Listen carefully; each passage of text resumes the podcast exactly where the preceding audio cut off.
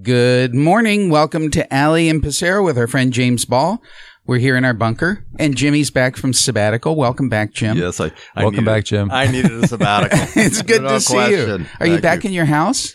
Uh, well, yes and no, but it's uh, you know, Okay. it's yeah, it's it's it's it's been I what thirty nights in a hotel out of sixty. It's whoa, Wow. Wow. Whoa, I feel like all I do is walk around and carry a bag. Well, that was like me when I was working for Pixelworks. yeah. When I was at uh, Fort Gordon for training, Oh, um, yeah. I they were out of on base housing. They had run out. They had too many people, and so they put me up in a hotel. I lived in a hotel for three months Yeah. outside uh, Fort Where's Gordon. Where's Fort Gordon? Uh, It's Georgia. A, it's um, a secret fort. No, it's it's Augusta. It's Is in it- Augusta. Is it named after a Confederate general? Probably. I, Yeah, well, but it's, it's in Augusta, Georgia. Yeah. So they yeah, we hotel- drove past the. a hotel- Did the- you go past the golf course? Yeah, it's big giant hedges. You can't. Oh, you, you can't see in unless you're You special. didn't sneak in or fly No. a helicopter in and land? And yeah. No, they don't. No. No. well, another uneventful week here in Oregon and, and in the national news. Probably the biggest thing is the continuing counting of electoral votes. The electoral college meant Biden came out and made some comments about that. Uh, guys, is it over? Are- Yes. Are, we done? it's well. Well, it's it's. I think it's been over. Um, I think that I mean this is this is my personal view is that is that it's been over. The election happened. This is this is the end. Um, I think you and I have talked in this podcast before of you know let let the judicial system work its work it out. You know there's lawsuits, there's there's allegations. Let it figure itself out, and then the electoral college or the electors voted uh, this week, and that's it. well, Done. the Senate leadership spoke too afterwards. I mean, both Mitch McConnell and John Thune spoke and said and congratulated the president elect. And John Thune said it's time to move on. But one of the most interesting things about because the the protest is is sort of half real and half fake, and and so you look at six elections in my lifetime where the winners, uh, John F. Kennedy, Richard Nixon in '68, Jimmy Carter in 76, George W. in 2000 and George W. in 2004, and Donald Trump in 2016 all got less electoral votes than Joe Biden. And yet this is the one, this is the uh, 60, I think historians agree was partially stolen, but none of the other five. And uh, this is the one though that people really, um, on the Republican Party side are so upset. And I think that's such a complicated equation about why they're so upset. I mean, part of it is that they, as Alan always said, they impeached him, you know, and they, they treated him so poorly and denied, you know, denied, uh, really hampered the president's presidency. The But- Trump hatred is very, very strong. Right. And so it, it sort of, from a conspiracy theory standpoint, kind of makes sense that the hatred of being so, so palpable that people would go to extraordinary lengths to make sure Trump doesn't have a second. second Right. And, and, oh. but, but when we're, when we step back and look at it a little bit more dispassionately in this election, I mean, one of the things that we see, and we were warned about it, and the president was warned about it. Kevin McCarthy went to him for four hours back in late September and pleaded with him not to be so negative about absentee voting because we were in a pandemic and the older people were going to vote absentee Hmm. and that the president was scaring them away from because they were, you know, don't vote absentee, and yet they didn't want to go out and vote on election day. Right. And and so you know, the president was warned about that, and of course, typically, the president has such good instincts about things that are coming that are going to be trouble that he, you know, really showed the good and the bad of the of the president's mind. On the one hand, he knew this was going to be trouble, that we were going to get outplayed, outworked, outgamed, all of those things, which we did. Right. And and at the same time, hi- his reaction to it was just to tell people don't do absentee ballot, balloting and to say that the election was going to be stolen. And now it's affecting the Georgia runoff cases Right. where they're kind of going with that same thing of the ele- the same narrative of the Don't election vote. was a fraud, don't vote. Don't vote. And Democrats steal elections. Demo- Democrats are going to vote and Republicans are potentially not in as high a numbers. Well, and I think I, I think the thing is, and we've said this before, it was a very unusual election. Election laws were changed Yeah. in many different states. They did things that they've never done before. Not in Oregon. Yeah. We we've been doing this for a long time. I have high confidence that we do it better than anybody else does. But in Pennsylvania, for example, uh, ballots were sent out and they left. They they were trying to decide whether they would accept them up until election night or if they'd leave it open if it was postmarked. Right. Right. They said they'd set those ballots aside. Yep. They didn't set them aside. Yeah. Right. Yeah. That's a legitimate beef.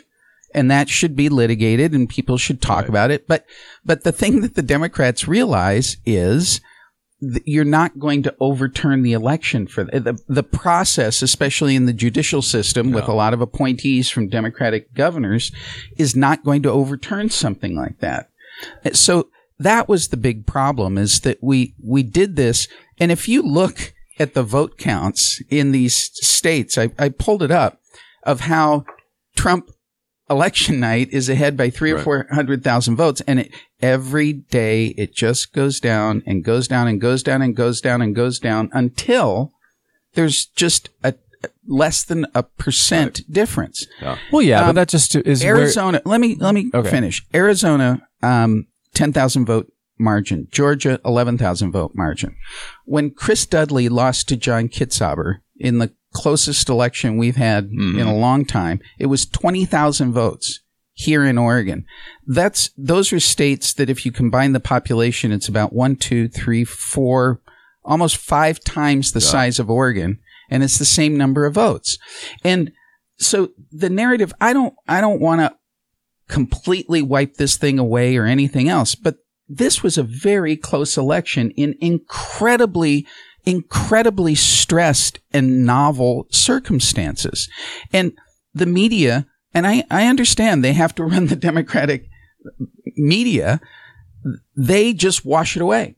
They Yeah. just say it's the largest electoral victory. And I think you said earlier today, Trump got the second most votes anybody has ever received for president of the United States. right. Oh, he drove he drove turnout in both directions. Right.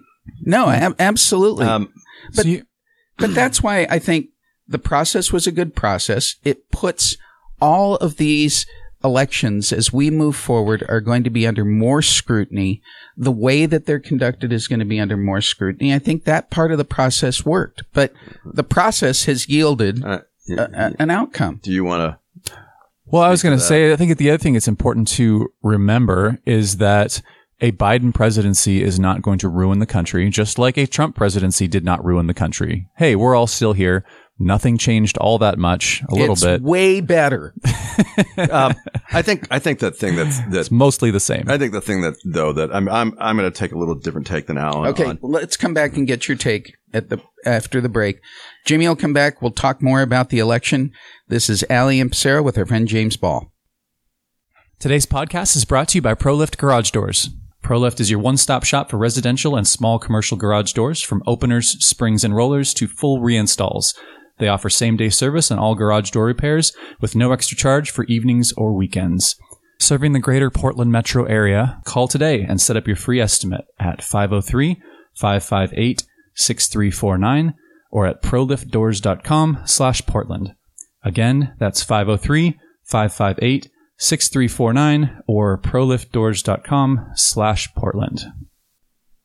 Welcome back. This is Alley and Pasero with James Ball. We're talking about the election. The question is, is it over? Jimmy, Well, uh, that may be your question. Um, um, I'm not. I'm not. I'm not. Jim's- I'm Jim's not- gonna answer a I'm not different bi- question. I'm not biting your on that answer, line. your answer is yes. I'm, I'm not biting on that line. Um, You're not I- biting on that line? not. Not. that so- was cute. So, um, you know, Alan, you've been had said for the last month that we should, um, you know, really kind of go through this process, and I think to a certain extent, I, I guess I agree with that, but I don't think. I mean, you, can't say the whole thing was a good process because I think the president's behavior in the last month has not been helpful to uh, future Democratic elections. Uh, we have to, in our democracy, be able to concede a, an election and have a winner and a loser. But mo- most importantly, the president has brought so many people into politics and he has created this huge populist movement. And to just play sore loser role instead of what, what is he going to do with this populist movement? There are so many, especially working people who are waiting to hear from the president, who who voted for the first time. I know lots of people who the oh, first time in their life they didn't vote anything else in the ballot. They vote for Trump, and they're brought into the process, and they're waiting for his direction on how to go forward. Do they go forward constructively? Do they do they do they do they? I know I know one person. He's like, do I do I really have to learn about the other measures and vote other parts of the ballot? And and I'm like, well, yeah, you do. Right.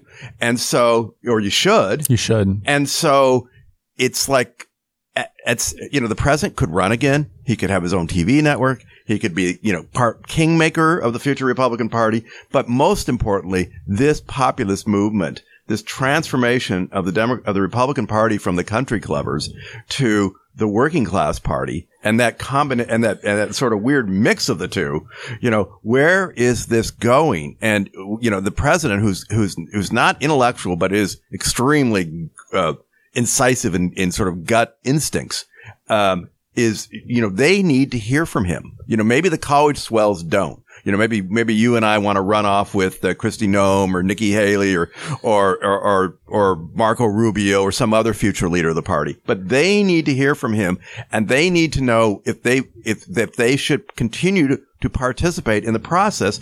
And the first calling card on that is January 5th in Georgia. And now he, I, that performance that he did two weeks ago was really just mind, you know, blue, how he behaved. Well, I think in I think your assumption is that Donald Trump cares about something other than Donald Trump, and I'm not sure that's a good assumption. I th- uh, you think he cares about the party? I don't think he cares about the party. I don't think he cares about the working class. I don't think he cares about the future of the country. I think Donald Trump cares about Donald Trump, and he he's going to play sore loser because that's who he is as a human. So I think uh, one observation that I have is populist movements, and this might be wrong because it's from an engineer's point of view. Populist movements are generally about fighting for something that mm-hmm. that you've been oppressed, Right. you've been screwed. I'm going to fight for you. You're mm-hmm. going to fight with me, and we're mm-hmm. going to beat those guys Right. right? And it seems that populist movements die out when there's nothing to fight for. When the when the battle is won or you're vanquished or the leader is decapitated or is that Well, okay. The problem with what you're saying though is that that that is true, but in this case, this is just like this is more like a a a a a, a, a theater, um, a play. In that the first Donald Trump was the first act, and you know that he invented the populist movement, and they're engaged, and now Act Two is you know the restoration of the people who create you know whose whose arrogance created Donald Trump's populist movement. So in the next four years, I mean, especially looking at Biden's cabinet. Now, now, now, granted, there's some pitches that, that Biden has done well. I thought, I think he, I think he handled Donald Trump in the last month very well. But basically, the cabinet is just about the restoration of the Obama years and the, and bringing the people, bringing back all the,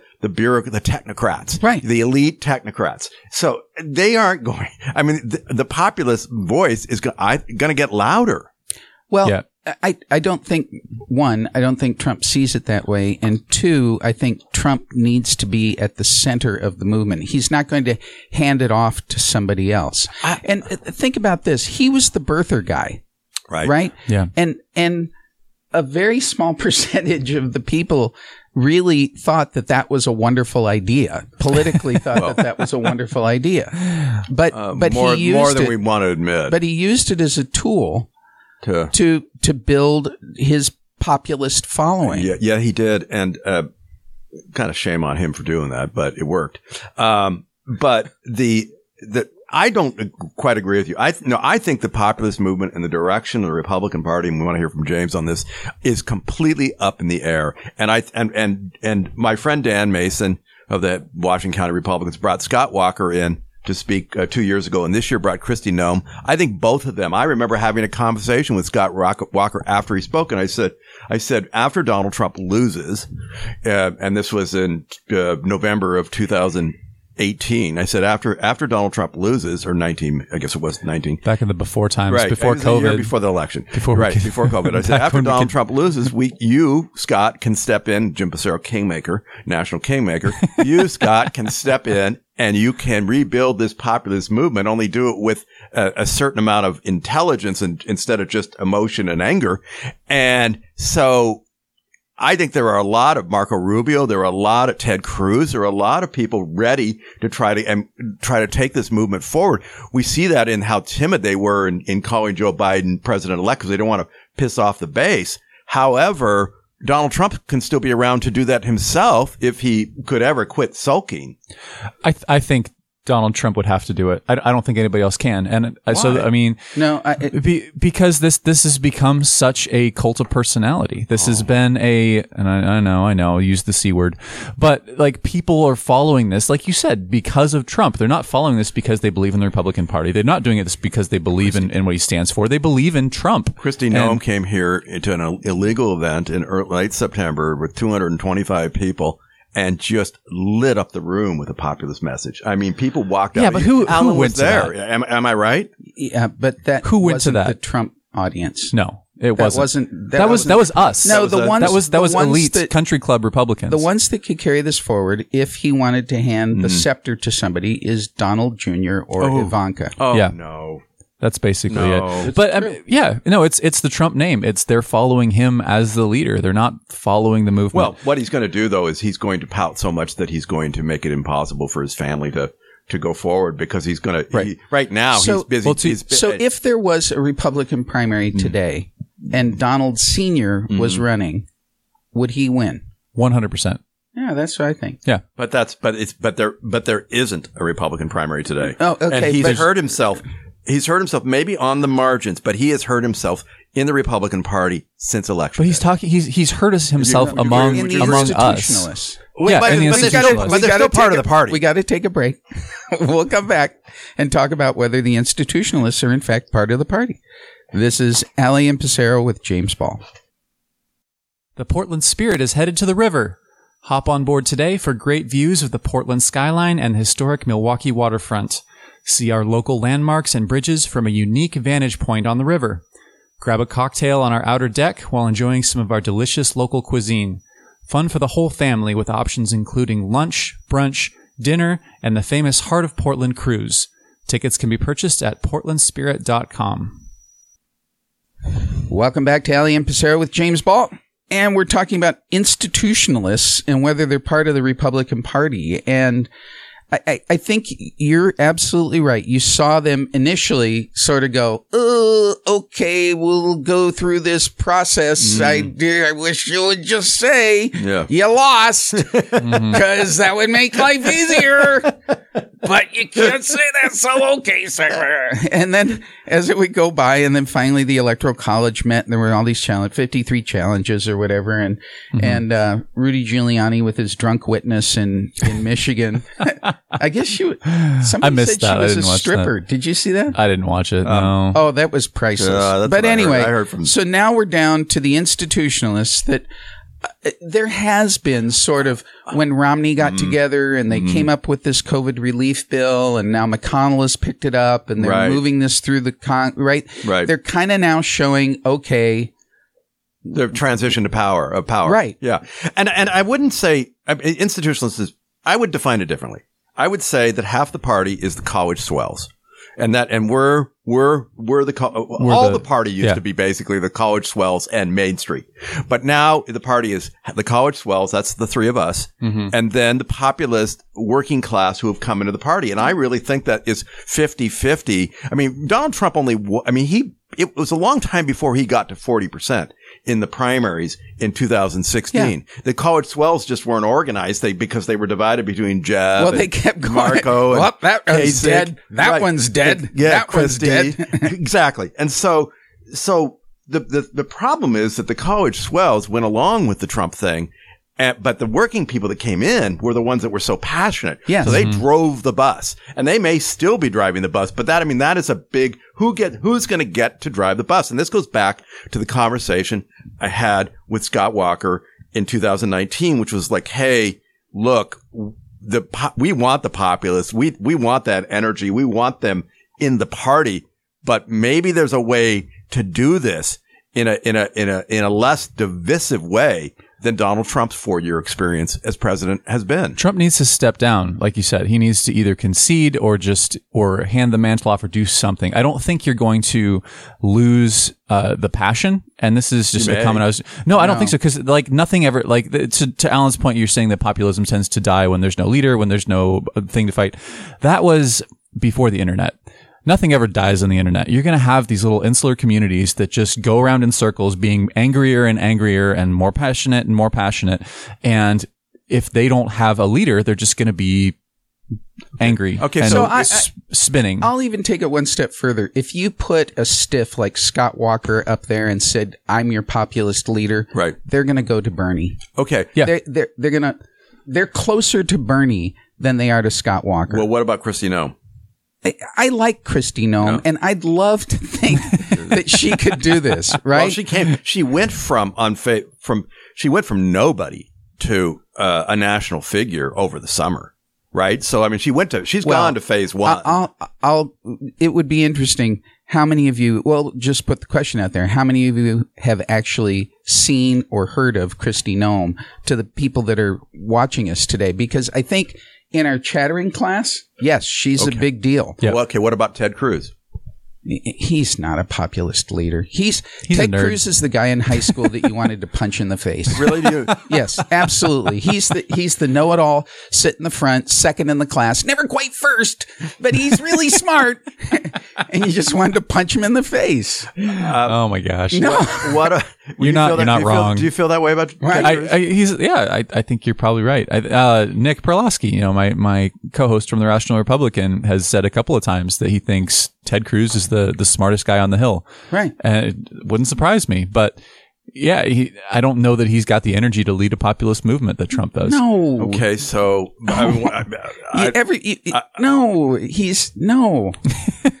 he's Okay, he's but- a, he's a very smart, nerdy political guy. what about uh, Right. Marco Rubio? Well, it's this whole thing of where it's connecting what words are coming out of your mouth, what's up here, with what's in your heart.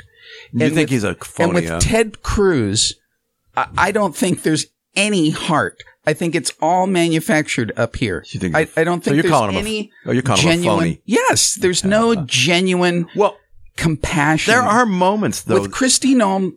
I felt that there was. Yeah. Right.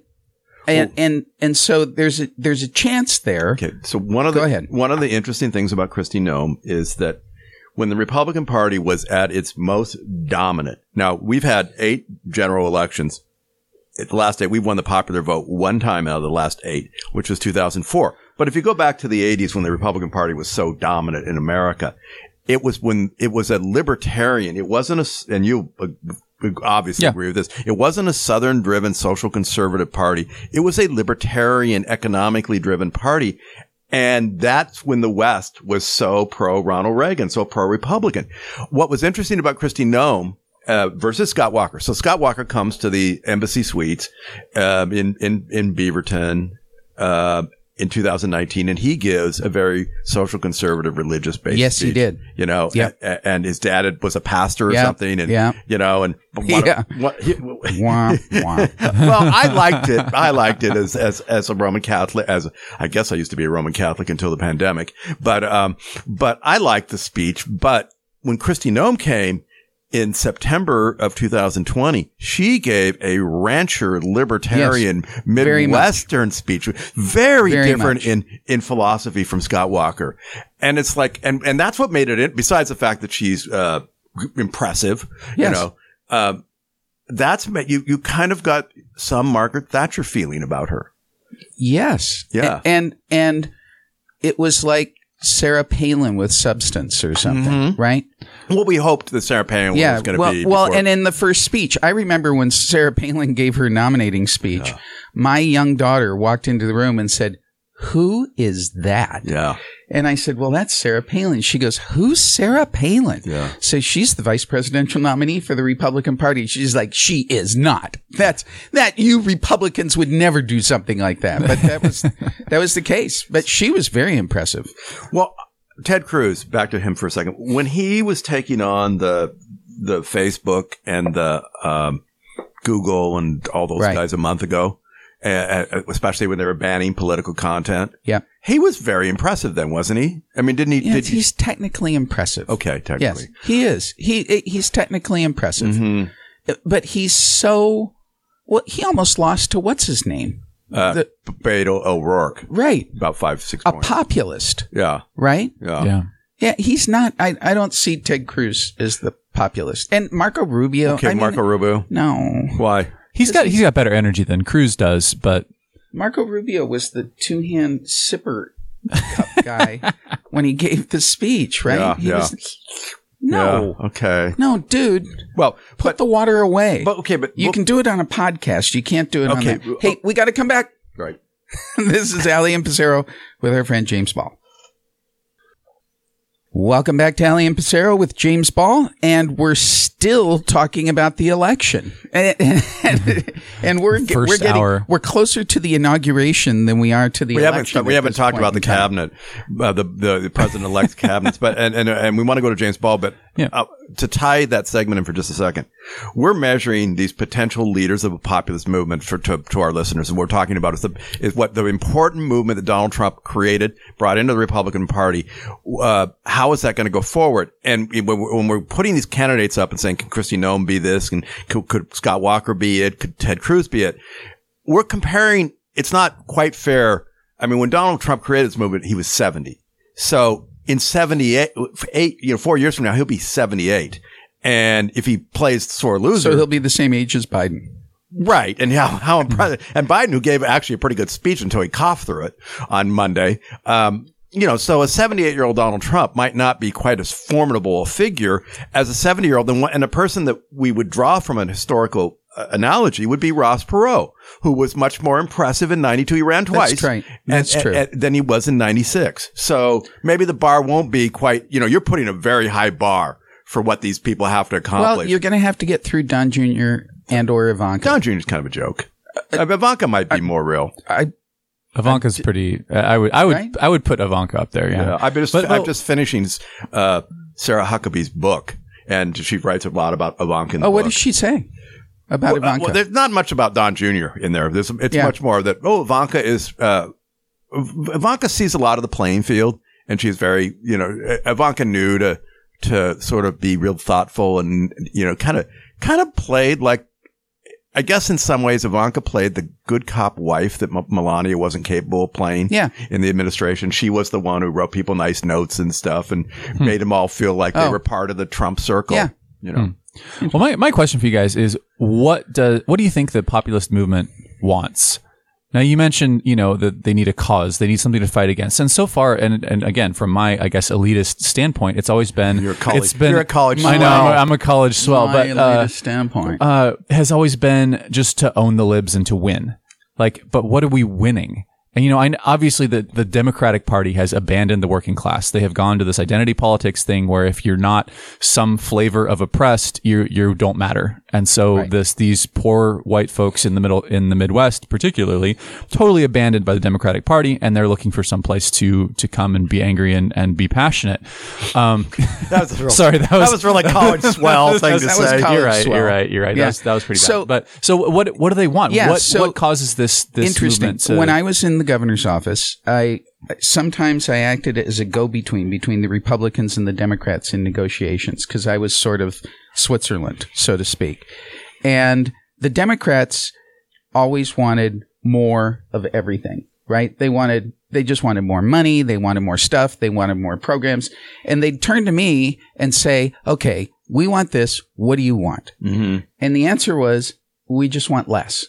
Mhm. we don't want more of anything. We just want less. Is that what the populist movement wants? I think though? so. You want less this this independent uh, voice. You want less government. You want less intrusion. You want less taxes. You want less interference. You you just want I- less. I think that's. I I, think I that's what. I yeah, with I that. think that's what we want. I'm not sure that's what the Well, populist movement I, I wants. also think that I think where, where Trump was really good on this was, it, you know, a generation ago when Ronald Reagan was in, in, in office, I mean, there were serious think tanks that, that pushed ideas. 30 members of the Hoover administration went into the Reagan uh, administration, the Heritage Foundation, and others, and they were pushing ideas like the flat tax. So Reagan took over in '80, and in '86 they did tax reform. It was pretty close to a flat tax. Now, got so I've gotten all convoluted since.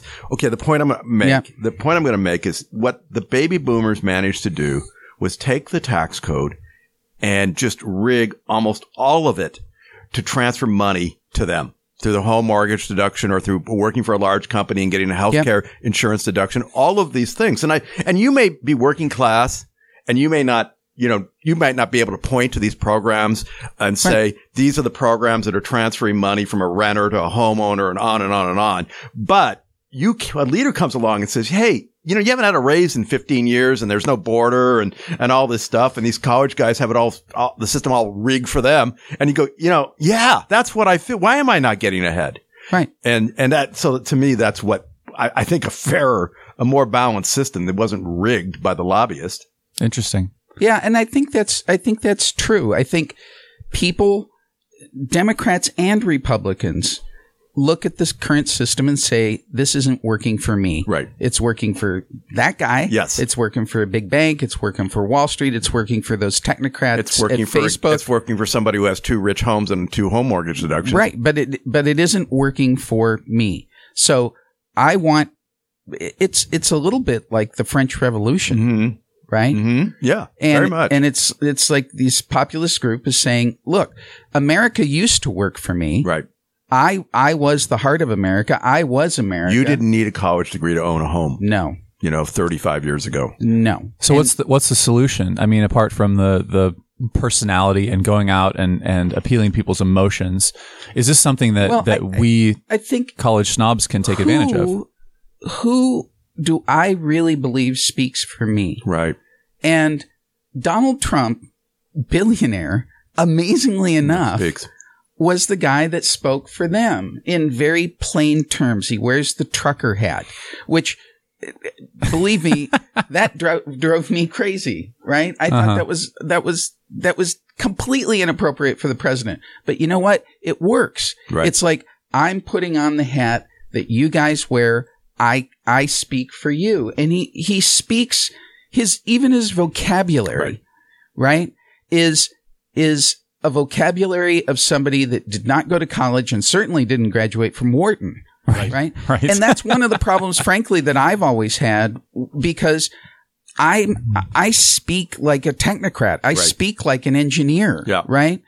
And I realized that as I as I talked to enough people, people would say when I worked in the governor's office, people would say, "Alan, sometimes you say things and nobody understands what you say Well, because it's from a perspective that that they Well- don't have." Well, look at our area. Okay, so I mean, uh, you have in our area, you have not only a home mortgage deduction, you have an urban growth boundary.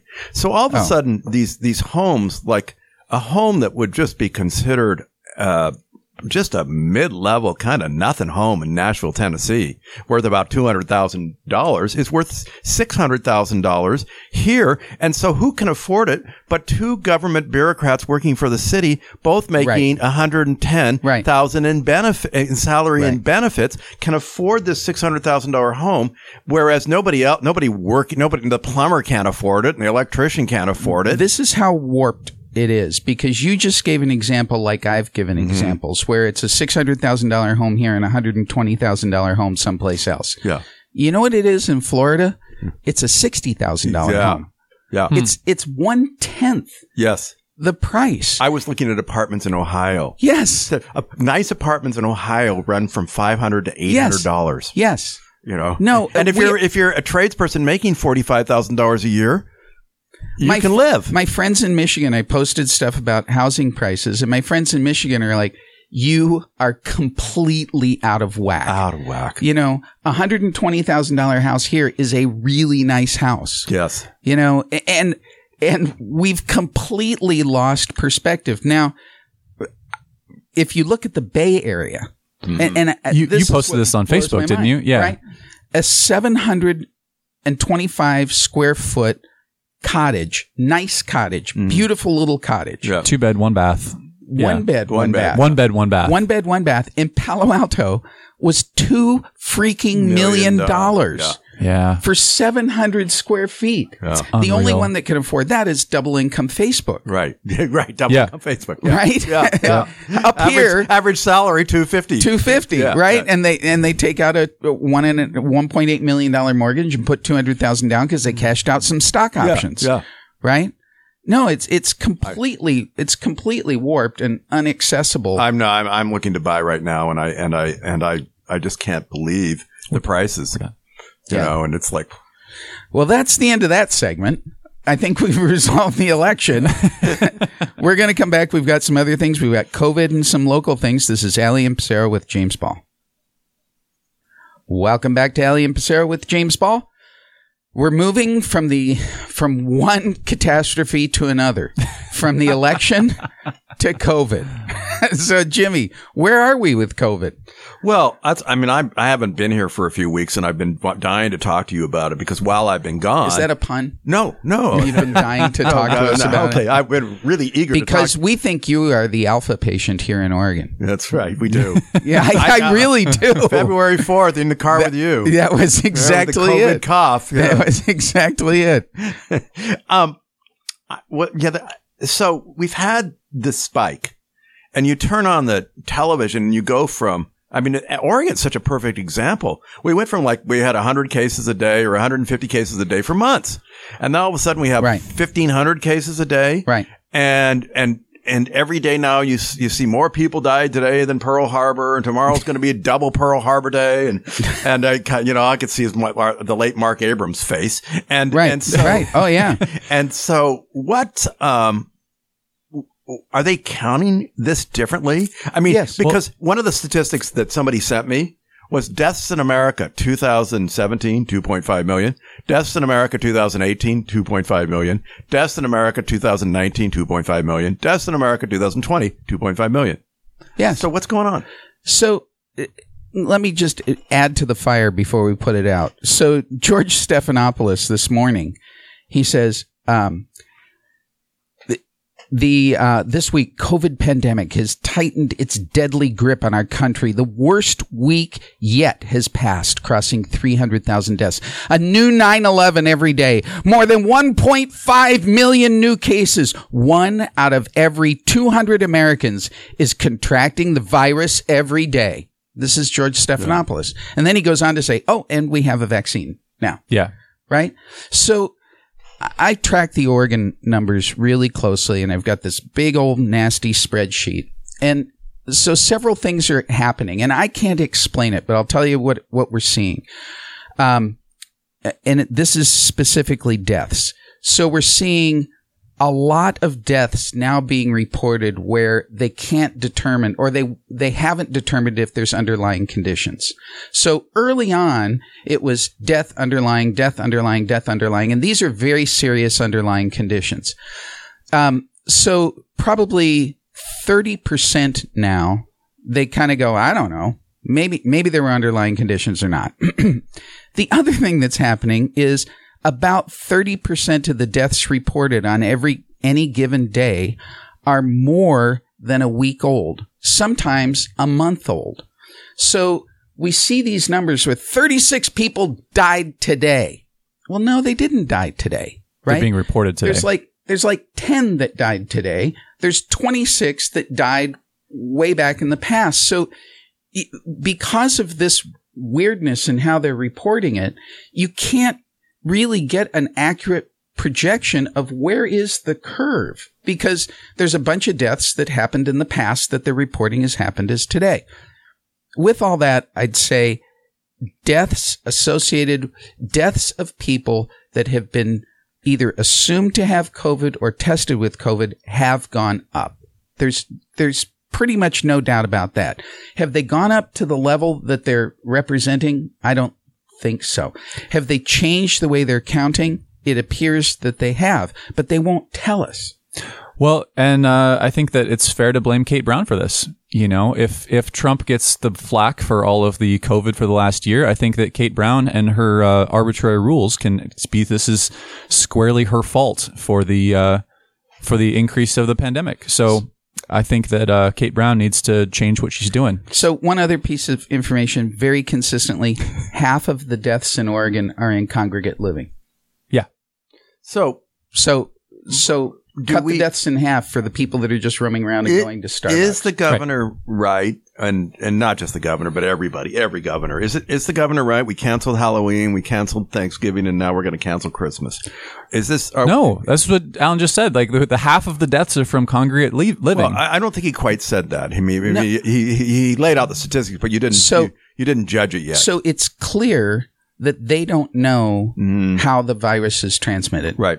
And talking to my viral bro- biologist friend and his veterinarian wife, uh, coronaviruses in animals have been around for a long time. Right. They're transmitted through feces.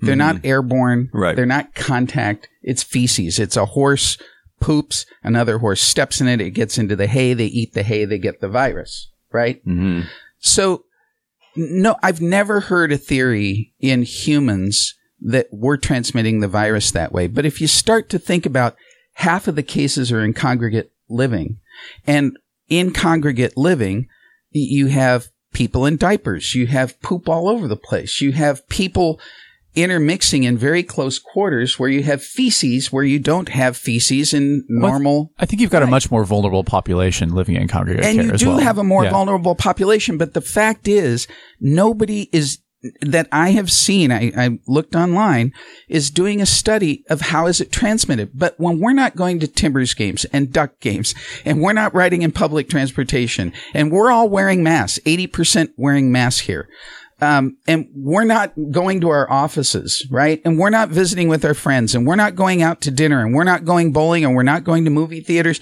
We're not interacting, and it's still spreading. They don't know how it's spreading. Kate Brown's fault for not for not doing that. It's yeah. a complete. It's a complete failure of government. And as a guy that's part of the, you know, the the chattering class, elite class, whatever you want to say, that's when I get mad. And I'm like, we're paying all this money and you guys are a complete clown act when it comes to managing Yeah. this pandemic. Well, it's because it's, and I've said this on there here before, is the democratic mindset of of how government should react, should act, is as a parent. And so back in March, everybody thought this was, you know, the Ebola times ten, Right. and the only thing that we could think to do on such a short time frame was shut everything down. And I think at the time, with with limited knowledge, that was probably the right thing to do. Uh, but when a parent says, this is what you need to do to protect yourself and then find out they're wrong a bad parent will double down on that because they Yeah, can't because they can't admit that they were wrong. And i think this is what the the democratic government in oregon at least is doing is i they are they're not doing tests because the tests might say that shutting down was the wrong thing. And they're not looking into congregate care because that might mean that we don't actually need to shut things down that maybe we can focus this a little bit better. And but they they can't admit that they're wrong and they're not doing the studies to even test that because why would they? We we have a solution. The solution is shutting things down. Listen to listen to your parent Kate Brown and do what she says and you'll be fine. We've got to come back after a break. This is Alley and Pasero with her friend James Ball. I think we're going to pick this up again. Today's podcast is brought to you by ProLift Garage Doors. ProLift is your one-stop shop for residential and small commercial garage doors from openers, springs and rollers to full reinstalls. They offer same-day service on all garage door repairs with no extra charge for evenings or weekends. Serving the greater Portland metro area, call today and set up your free estimate at 503-558-6349 or at proliftdoors.com slash Portland. Again, that's 503-558-6349 or proliftdoors.com slash Portland. Welcome back to Alley and Pasero with James Ball. we're talking about COVID. And I, I think you're absolutely right. The Getting me all government can't admit they're wrong. Um, because if you admit you're wrong, you might not get reelected. Right. And the institutions, the Department of Health, the Department of, they can't admit they're wrong. What they all can admit is we've got a, we've got a vaccine, right? We told you that we were going to do the things and, and this difficult situation that y'all were in, you know, we're coming through it because now we have a vaccine. And, Mhm. and, you know, God bless the American ingenuity to be able to come up with this vaccine in this period of time. And honestly, let's give credit to Operation Warp, Warp Speed and the, the Trump administration that enabled all this. Well, and as as our friend Mark would say, uh, Pfizer didn't get any. But the but the thing is, is that Operation Warp Speed is exactly what a CEO should do. Yeah. You you say we're going to do everything possible. We're going to level every obstacle that you have. We're going to provide money. We're going to encourage this research and we're going to set money aside to buy these things. I've never heard what these guys are charging for the vaccine. Have you? No, Per dose? no. Because the government's backing it Yeah. right? And it doesn't really matter what it costs, but but you create an environment where there's a massive monetary. They're going to sell billions of these. They're going to make gazillions of dollars. So what they did is they let the the market drive the response. And cut a bunch of the red tape around the FDA to get it approved faster. They, they didn't have to do 10 years of trials. They only had to Yep. do a couple months of trials. So I've got uh, three friends of mine who are you know, 80 years old who I walk in the park with in the mornings. And, and one of them's a former CEO and a good, a good CEO. And he, um, you know, Alan, the thing that frustrates him is why do, why isn't there a schedule?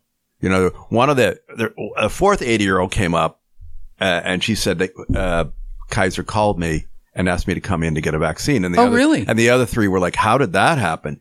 Um, so is it possible to, if you, under best management practices, is it possible if you were governor to be able to, to, to communicate with those people and tell them when they can expect to get the vaccine, how long they're going to have to, to hide? They're all, all of them are, have canceled Christmas. They're not going to see, Right. you know, their, their sons and daughters and grandkids. And so, you know, and they're sitting there wondering, you know, can I go to Hawaii in April or can I go to spring training? Well, it's interesting because I guess uh, I, I have a uh, a friend that's a nurse, and she got notified she's getting the vaccine. She's 24 years old. I've got nurse friends who have gotten it already. Yeah. So they prioritized healthcare workers. Yes. All right. So I think you made this point earlier that um, of the half of the population, so 650 people that have died in congregate living centers, one person that works in a congregate living center has died. And they don't say what the circumstances of that were, how old the person was, or did they have underlying conditions or anything else. So it's interesting. I understand the politics of why you would vaccinate healthcare workers first. I the data doesn't say they are the most vulnerable. The data says congregate living is the most vulnerable. And as as an engineer CEO, what I'd say is, guys, let's roll this thing out. Who is the most vulnerable? Let's get them vaccinated first. It, it's it's Well, easy to see that that's congregate living. It happens, it, like you said, it's it's the politics of it, and I think that if you did not prioritize healthcare workers, you would have a revolt by Yeah. the by the nurses association. Yeah, you would. the the ONA. Yeah, be, because their view is we are t- we we the nurses are taking on a huge amount of risk by being in and around these COVID patients all the time. I mean, I think if you didn't prioritize healthcare workers, you might see strikes, you might see walkouts, and you you cannot have that. so think I, you're I'm, probably I'm- right. I think that it's it's more political than it is about saving lives, which I wish people would just admit that. I- right. You know, it's stay home, save lives. No, it's politics and save lives. Well, and and and that's and you're absolutely right. And this is my thing in a lot of this stuff is like just admit it. Yeah. Just turn the cards over, face up, and say, "Look, we could save all these lives with the, with the people in congregate we are living. choosing not to. we are choosing to do the healthcare Mm-hmm. workers first because you know what? We're sending them into the battle, and if we send them into the battle with no guns." You know they, They're they gonna- still might win They're going to go home. but they're not going to do that, right? And it's like, just tell me that. Don't don't sneak around. That's the thing. And, and that, this is again with the whole parent-child relationship. Like, if you treat people like adults, you can say that. But if you if you think that the population is children who need to be coddled and needed to be shepherded through this situation, you're not going to tell them that because they think you, you. The premise is people can't understand that. People are going to be like, "Well, what? You're sacrificing lives for politics?" Blah. Well, and I think looping this back to Kristi Noem, uh, when she spoke, it felt like she was being honest with me, Right.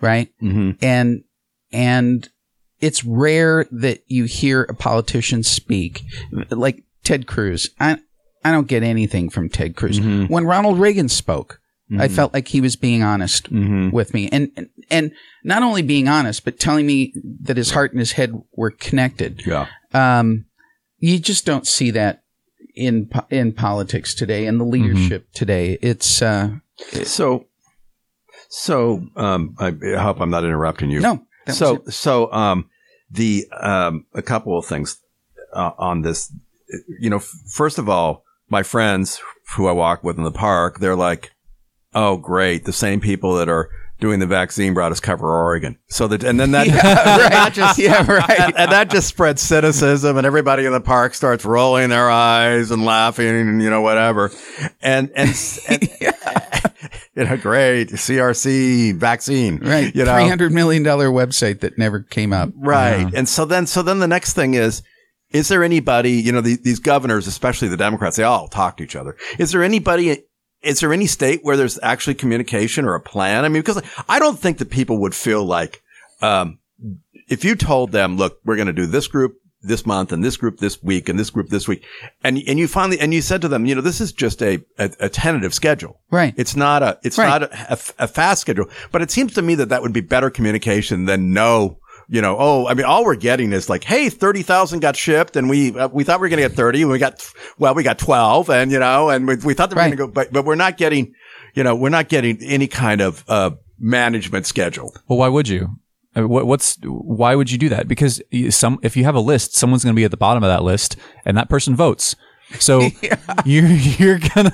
Well, you- why would you release a list? Because in a national, because this has been the extraordinary year, and we're in a, you know, we're if we're at war with there's there's there's different kinds of government. There's the kind of government, you know, business as usual, and then there's the World War II kind of government, you know, where where the tax rates are ninety percent, and because you're all in this together, and so if we're we, it's like we said this is like World War II. But we didn't bring our ma- our, our management practices up to that. Well, and this is what I've said. It, if it's really a pandemic, mm-hmm. then then let's deal with it that way. Yeah. But either it, it- the impression that I get from the way that they're doing it is, nah, they're not really treating it like a pandemic. Right. It's not like World War II. This is Alley and Pasero with James Ball. We're going to come back and move on. Maybe we'll talk about COVID or get into campaign finance or even PERS. what? yeah, right. We never talk about PERS. We always talk about PERS. I wrote thousands of words about PERS. The Portland Spirit is headed to the river. Hop on board today for great views of the Portland skyline and the historic Milwaukie waterfront. See our local landmarks and bridges from a unique vantage point on the river. Grab a cocktail on our outer deck while enjoying some of our delicious local cuisine. Fun for the whole family with options including lunch, brunch, dinner, and the famous Heart of Portland cruise. Tickets can be purchased at portlandspirit.com. Welcome back to Alley and Pasero with James Ball, our millennial friend. You are a millennial, right? I am. Yep. Okay, good. And we are boomers. Are you a boomer? Yes. Okay. Um, we're going to talk about something that's very important to boomers and should be important to millennials. We're going to talk about public employee retirement system. Oh, yeah. So I published uh, the second in a series of articles. The third one is actually coming out tomorrow. The first one was on the liability. Second one's on the assets. Third one's on the solutions. Uh, to summarize, this is a liability that we have to pay state workers um, a portion of their salary based on their time of service forever. And when they die, you pay their spouse forever. And we've accrued this liability over the last 60 years. Uh, the current number is $238 billion of cash payments have to be made to these people over the next 30 years. That doesn't include hiring anybody new. Um, it goes up about uh, $6 billion a year as you hire And that's over that's over 40 years. 30 years. 30 years. 30 okay. years. That's the actuarial limit. The, the interesting thing is it's all kind of funny math because those people are still alive and you're still paying them. You just cut off the the actuarials. Well, I, think it's I think it's an average though. some No. people some people live longer, some people live shorter. But but you cut it off at 30 years for calculating the number. That's- Okay. They arbitrarily cut it off at 30 years. Um, Well, so you work until you're 55, and so that puts it to 85. I feel like that's yes. reasonable. But the thing is, is that they cut off the analysis at 30 years. You're still paying out $5 billion a year. And in the 31st year, you're going to pay out $4 billion and $3 billion and on and on and on and on. Uh huh. but they it's just the way the math works. Now, the second thing is you are supposed to put money away to cover this liability. And we should have about 87 billion dollars put away if everything was copacetic to cover the legally cover the liability. Right. Because and what that means is if you put the $87 billion in the bank and you were able to get 7.2% interest, you could pay that liability over time for those 30 years. We have about 60, now we're moving to the assets. We have about 60 billion in the bank, not 87. We also have 5 billion that is in the bank, but we borrowed it. The, the individual uh, cities, counties uh, borrowed that money and gave it to the government. The government has that money invested. So that's the landscape of this thing. And nobody has really laid it out. They, they kind of sweep it under the rug. These series of articles are meant to sort of expose it so that we can have this kind of when discussion. you say that um, five billion has been borrowed, does that make the cash on hand then fifty-five billion instead of sixty? no, it makes it 65 Okay, okay, so sixty-five. But So- what it's what it's like is if you mortgaged your home, Mhm. took out a loan, and bought stocks with that money. So you have eighty-seven billion liability, and you have sixty-five billion cash on hand. So y- yes, Okay, so you have, but but this is the this is the part people talk about the eighty-seven billion, and that implies that we're going to pay eighty-seven billion. Mm-hmm. We're going to pay two hundred and thirty-eight billion. Okay, well now I'm okay. So We're so. It, it, you have to you have to read that- because- you have to read the stuff and look so at the, charts. But so the 238 billion rather than the 87 billion means that our liabilities are going to continue to No. grow. Why? Why the So- different numbers? So the this is the 87 billion is an actuarial calculation. Mm-hmm. And you take the 238 billion paid out over all these years, 5 billion this year, 5.5 billion next year, 6 billion the following year, on up, right? You take that and you discount it back to today at 7.2%. It's a it's a mathematical way of trying to figure out how much money should I have today to cover this liability. Cover the 87 billion. but it's all theoretical. Right. So the 87 billion is this theoretical number that's been calculated as a discount of the 238 billion. Nobody ever says anything about the 238. Right. But if you total all the checks that we have to write to these people over 30 years, that total is 238 Okay, billion. so- right, but we but we don't have to come up with 238 billion dollars because we have 60 billion in the bank that's accruing interest. So there like we will never have to f- come up with that money from taxpayers. no, you come We'll up have- with it every year. We'll have to come up with it over You time. absolutely, you, yes, over Yeah. time. Yeah. it is a $238 billion burden on the taxpayers of Oregon. It's not an $87 billion burden. It's a $238 billion burden. You- you- yes, but but you've also got I mean Okay. I'm sorry. I, I Okay, so carry on. so so we have six, 65 billion in cash, Mm-hmm. and we have a liability at 87 billion to 238 billion. Mm-hmm. And so somewhere the deficit is right because if the 65 billion in cash will grow money, right? So so the 238 is what we need, but the 65 billion is probably more like a 100 number because it because it will accrue. Well, No, it's it's 87. that the problem. No, oh, 87 is the liability that we have now, but he's No, saying it, the- he's oh. saying we're oh. going to put out 238. Here's And you the- made the argument that that 65 billion that we have cash on hand will grow. here's the problem with the 65. We keep stealing from it too, Okay. Yeah. right? We don't just let it sit there and accrue and grow. Okay. We we, take from Take it. it. So Well, so here's well here's here's uh, go, go. I this is the point I was trying to question. The but- point I was trying to make earlier that I I wasn't able to get through my head is if I say I'm going to need to retire eventually, I'm going to need a million dollars when I'm 60 years old, and I have fifty thousand dollars in the bank. That is very different than saying I need nine hundred and fifty thousand dollars when I retire, and I have zero dollars in the bank. Like those are two very different things. Even though the difference is the same, me having fifty thousand dollars in the bank that can accrue interest over the next, you know, thirty years, um, is different than me not having anything and having to come up with all of that. Right. So, so I think, I, I think the the two thirty eight is. Yes, we're going to have to pay that out, but we also have sixty billion dollars in the bank that is going to be accruing interest. There's so, no, there is nothing in any other place. If you go and buy a house, yeah, they don't, they tell you your liability is going to be the cash payments that you make over that 30 years plus the interest. When you sign up, that's completely disclosed. Yep. They don't say you're taking out a $238,000 mortgage and, oh, by the way, if you have 80, $80,000 in the bank now, you're going to be okay.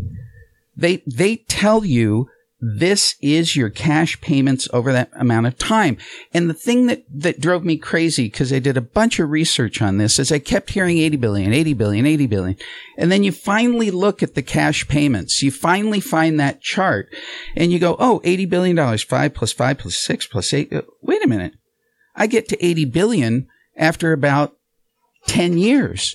I've got 20 more years of payments and they haven't disclosed that. I mean, they, they do it in a very obtuse way. It is disclosed, but people don't talk about it. And that's what I'm trying to get Okay. people to understand. Okay, so what?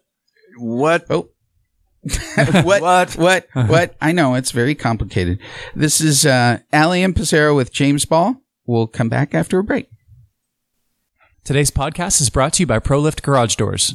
ProLift is your one-stop shop for residential and small commercial garage doors, from openers, springs, and rollers to full reinstalls. They offer same-day service on all garage door repairs with no extra charge for evenings or weekends. Serving the greater Portland metro area, call today and set up your free estimate at 503-558-6349 or at proliftdoors.com slash Portland. Again, that's 503 558 6349 or proliftdoors.com slash Portland.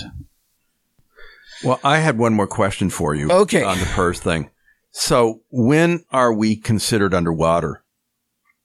Or, or when do you th- are, are we underwater now? Yes, by at least uh, if if you use all actuarial calculations and you go through all the math mumbo jumbo, we're about 27 million underwater. Billion. 27 billion underwater. And how? And we've been underwater probably for five years, Yeah, it's more than that. ten. Okay, yeah. So there's no real possibility of growing out of it. No, and the problem is is that the hiring of state employees, mm-hmm. state and government employees is outstripping it Right. and we're chronically underfunding it. Mm-hmm. And then you get in, you can, I, this is all posted on my website and you can dig into it, but the, the assets, the, the cash money that we have, it's not all in cash. Right. About half of it is in things that are like cash, tradable securities, bonds, that kind of stuff. The other half of it is invested in private equity funds, venture capital funds, REITs, real estate that is very illiquid. Yeah. You, you can't, you can't get at that money. Mm-hmm. So if, if we get into a cash crunch, you've got to sell off your bonds and stocks. This thing can flat spiral and, and, mm-hmm. and go in pretty fast. Yeah. And I've just been trying to highlight this issue to educate people to ask these questions to better understand it. And again, I wish they would just play cards face up. It's mm-hmm. very similar to COVID, right? Look, we're not a bunch of mushrooms and you keep shoveling poop on top of us. Right. We're smart, knowledgeable people that deserve to know what is the liability that we have. So if you were elected governor in November 2022 and sworn in in January, what would be the plan? So that's part two. Uh, that's part three that comes out. There's many, many things that you can do. The the fundamental thing that you have to do is all new employees have to move to a 401k Right. type plan. Okay. And and the reason isn't Therefore, they're they're contributing instead of the state. well, The part of it is they're contributing, but part of it is the contribution is absolutely defined now. The Right. cash goes into an account. Right. You can't fool around with it. You can't borrow the money. You have to put the cash in now. And that means we can't get into this unfunded liability issue. which we which we have in Social Security. Well, it, yes. And, and Social Security, the difference is they print the money. Right. Right. The state can't do that. We can't Right, do right. that. Yes. Now, We're accountable. Now, now Pelosi in these COVID bailouts, if you read carefully and understand what she's saying, all the code words, she's talking about bailout money for state pension Right. plans. yes. There's That's what they've been arguing about for the last couple of weeks. right. There's and they finally stripped stripped the the bailout money and the liability thing out. So the I think so. yeah. There's about a 1.5 trillion in unfunded liabilities Mm-hmm. across the United States, mostly blue states. Right. So it gets very political, but actually, you know, it's it's not the worst trade in the world. Politically, it's horrible, Mm. but it's not the worst trade in the world to have the government, the federal government, print the money to allow the states to wash away this liability. But the the quid pro quo needs to be they move to a defined contribution plan. Or else they're just going to get right back into it. It- you know, you Yeah. you cut up the credit card and get another one. Right. So, so the other, the other, uh, question, and, and this is a, a, a different subject, but it has to do with the pandemic and, and, and sort of accounting. Um, you know, in March when we had, um, the PPP program, Yeah. we, we just, you know, fire hose the thing. And, and so many companies, I, I know CEOs, five CEOs that got money and, you know, I know about three I know five that got money. Out of those five, maybe two or three needed it and two or three didn't. And then I know about three or four that really needed it. Right. So, so you're, you know, I was with a CEO yesterday. He, they made a million dollars in profit, never were under, underwater Right. And took a million dollars in PPP money. And they're having their best year ever. So we made a lot of mistakes. It was really pretty ugly, but we fire hosed. But Right. now, 10 months later, we know we could target, we could actually do a program and get that money to the restaurant owners and, and the people that have been forced to be closed at Right. their peak season because of the government. I, why don't we, um, have, uh, why isn't there more, um, intelligence about this? Never waste a good crisis. Yeah. Who, who said that? Yeah. Right. And you're you're absolutely right. I've said um, it's easier to raise a million dollars than a hundred thousand. Mm. Yeah. It's easier to raise a hundred million than a million. Yeah. What we found out is it's easier to spend a 10000000000 than a billion. Mm-hmm. Yeah. Because at a trillion, you're right. It's like, I, I don't know what we need to do. We just need to turn on the money fire hose. It happened in 2009 Yeah. with the bailout. It happened again this time. It's going to happen again. We're going to spend a trillion dollars. Yeah. Another trillion dollars, right? And it's all printed. I, I, don't, And then I, debt, I haven't debt to gotten GDP into, is going to go from 75% to 130%. well, I don't know if some of it might be borrowed, but a bunch of it's printed. And when it's printed, it's just printed. It's just like free. Free Right? stuff. Yeah. It's you're risking inflation, Right. But when everybody on the planet is printing money at the same Right. time, you're just kind of all doing Ratcheting it, it together. Yeah. Well, when you when you compare it against a basket of currencies, you're not going to see inflation. But if you compare it against goods, goods and services, I think you will. And we've, I think we've already started to see that. Ex- restaurants are more expensive because they have to stay open Taco during. Bell's more expensive. Yeah, they Chipotle's been raising their prices. I mean, No, but- it is. But um, like my my suppliers have started raising their prices on garage door parts. Yeah. Uh, it's already happening. We are already seeing prices go up. Maybe not hyperinflation related, but um, Well, my son's It's bicycle happening. components have gone up. yeah, So it's it's absolutely happening. But what they're doing i again is they're turning on the money fire Right. hose and they're paying all their friends, Yeah. right? yeah. All the constituent groups that you everybody's going to get a little sugar, right? Santa's coming early. Everybody's going to get paid off. Democrats are going to get and this is this is classic former the the way things used to be is that the Republicans wanted more money for defense and infrastructure and Democrats wanted more money for social programs and all they do is sit down every year and they they back You and want forth. this, and this I is- want that. We'll just is- we'll just spend until Yeah, and it's Hmm. obviously when you fire hose, it's scary. But in this case, with the restaurants and the bars and the and the people that are just forced to close, I mean, they need and deserve assistance. And and the other part of this uh, equation that is interesting is that you know having spent thirty nights out of the last sixty in a hotel, you can't. And I was at the Hilton. I was at the uh, Days Inn, and then I was at the Hilton. You can't get room service. I mean, it's like Oh, right. there's no staff. Right. I mean, it's like I, the one one day I was I just went into the um into the to the maid's room into the closet and I said and, and the manager was there and I said, "Do you mind if I just do my own room?" He's like, "Oh, please, you know, And we're gonna try to train all our guests. You know, go ahead, you have and access." this and this is the point we were talking about earlier. We we shut everything down because in March we thought that was the best thing to do, but now we have better intelligence. We could we could target this thing better. Look at congregate living.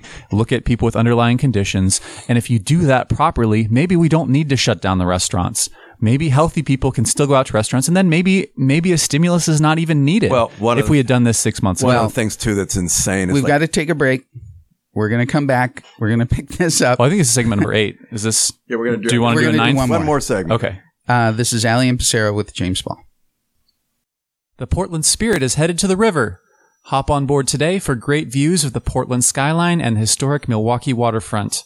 See our local landmarks and bridges from a unique vantage point on the river. Grab a cocktail on our outer deck while enjoying some of our delicious local cuisine. Fun for the whole family with options including lunch, brunch, dinner, and the famous Heart of Portland cruise. Tickets can be purchased at portlandspirit.com. Welcome back to and Pasero. For our final segment, we've got James Ball here with us today. Uh, we wanted to wrap up with uh, Dr. Biden. And I'm not talking about Joe Biden, I'm talking about Dr. Jill Biden, who has a PhD in education. And uh, Jimmy is an ardent reader of the Wall Street Journal. Why don't you set this one up for us? What Well- happened? Well, Joseph Epstein was, uh, uh, he's an English professor. He was the editor, uh, for years of Phi Beta Kappa's uh, magazine, which was called The American Scholar. And he was, um, considered, um, I mean, he was a tremend- tr- tremendous essayist. And so it was a quarterly publication. It came out, you know, it, it still is around, but it was a lot when he was editing. It was a live thing. It was a, it was a, it was a magazine, not just my mother was the Phi Beta Kappa. I wasn't. Uh, but, but it was, it was a, it was a very, he was a tremendous essayist back when people really enjoyed that. And he was a kind of a comedian. He was sort of our generation's Mark Twain. so when was that? Uh, it, in his, he he edited that Phi Beta Kappa for over 20 years. Okay. So probably from 85 to 2005. Okay. And in that time, he, they ganged up on him because he was a big proponent of Western civilization. And Phi Beta Kappa decided about 15 years ago, the American Scholar, that they, that they, that they needed to get rid of him, even though he had this big following, because he was too, um, much a believer in Western Civ. The way they taught it at Reed College until a year ago. And so, uh, you know, the classics, the great books. And so, the, you know, the, the Wall Street Journal picked him up and he's been a columnist for the Wall Street Journal. They're humor columnists, really, and you know, intellectual humor, you know, with a bite, and uh, and so um, he's done well, and um, and and so he writes a piece about. Uh, jo- uh, Dr. Joe Biden, uh, as, going around as a PhD in education. She's really a com- community college instructor. And now she gets her PhD and she's like, uh, you know, call me Dr. Biden. And of course, my, you know, my father always used to make fun of the, of the doctors and uh, PhDs in education with their smoking jackets and their pipes and their bring me the New York Times. And so I grew up with these, all these, uh, impersonations of that. And, uh, you know, Joe Biden. And so he, so he wrote this piece saying basically, you know, come on, cut the crap and, and lo- lose the doctor title. And oh, Oh, the world's greatest misogynist. And, you know, you know, uh, Michelle Obama, Barack, everybody weighs in Hillary. He's the world's greatest, uh, uh, you know, misogynist. And, and so, uh, he is forced Northwestern University, where he's been a professor for 30, 40 years. You know, they're like, oh, we got to disassociate with from you now. Well, so I'm I'm gonna be the other side of this. I don't care what Jill Biden calls herself. She she earned a PhD. She wants to be called Dr. Biden. Fine. I think we as Republicans need to stop policing what other people call themselves, whether it's G or doctor or, you know, if you earned a PhD and you want to be called doctor, go for it. and I it- think that, I think no, that having this, the, the tone of the article was not like that, though. It was more like that she, what he was doing was just saying she's pompous.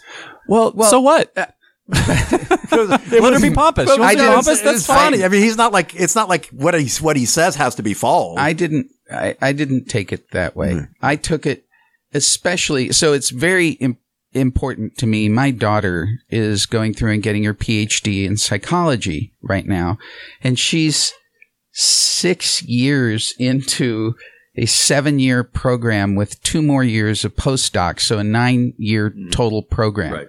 Yeah. and she is working her ass off, right?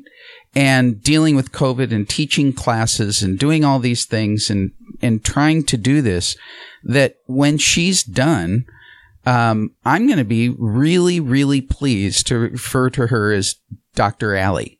And, and, and I, I don't think we fully appreciate what you have to go through. And especially as a woman that, um, it was I, I thought it was it was in horrible taste um Yeah. if you put yourself out there in the public circle i can see why something like this would happen but i thought uh, what I pictured was some 80 year old guy writing this about Jill Biden. Well, that's exactly know, what it was. Right. And Well, but it was but it was funny and true. I think it makes us look petty. It makes the Republican Party look Well, petty he's if not that's the speaking only for thing. the Republican Party. I don't know. That's the way it's been taken. Well, I but mean, that's the way it's been that- pinned. well, that's the way it's been pinned. But yeah, but we no can't- Republican that I know of, other than Jim, has supported has supported. Oh come this. on, PhDs Well- in education. Good. Well, grief. so when- so when I was in undergrad, the uh, president of my college university had an honorary doctorate, and he went by doctor. Yeah. So I I, and was he pompous? I don't I don't know that I can answer that. I don't know that I ever actually met the guy in person, uh, other than hearing him speak. But like, if you if you can call yourself doctor with an honorary doctorate, uh, and I, she earned it. Let her call herself that.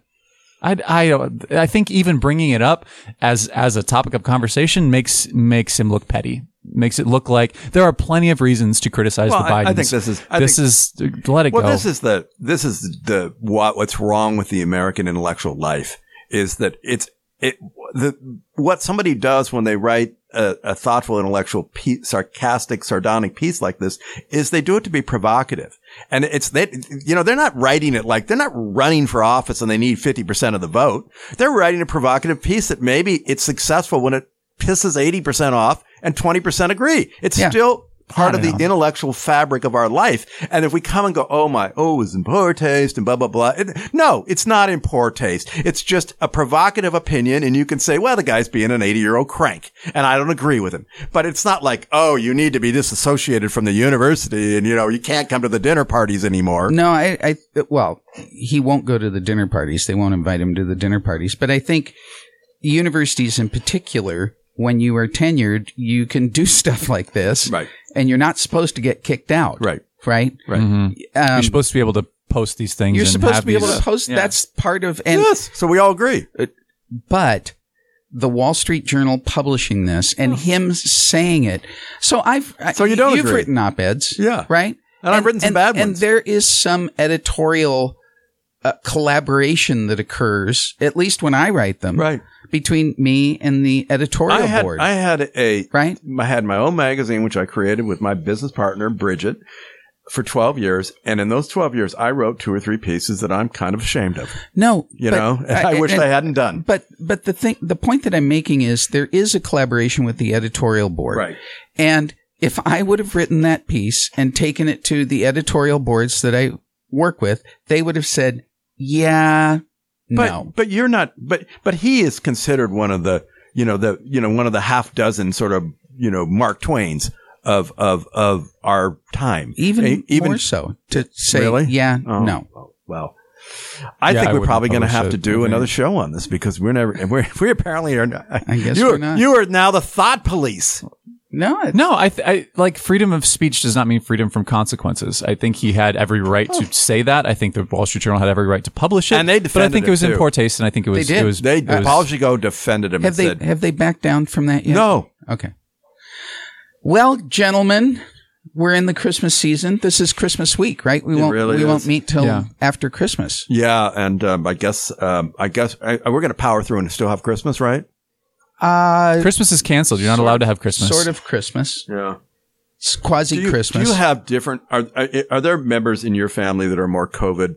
Oh, COVID yes. cent- centered than others. Oh, yeah. Every family's going through this right now. Yeah, You- you- no. A year ago, it used to be a camp. I've got Republican members, I've got Democratic fam- members, and they'll fight at Thanksgiving. Now it's like the, the, the, the thing is those who are COVID paranoid and those who aren't.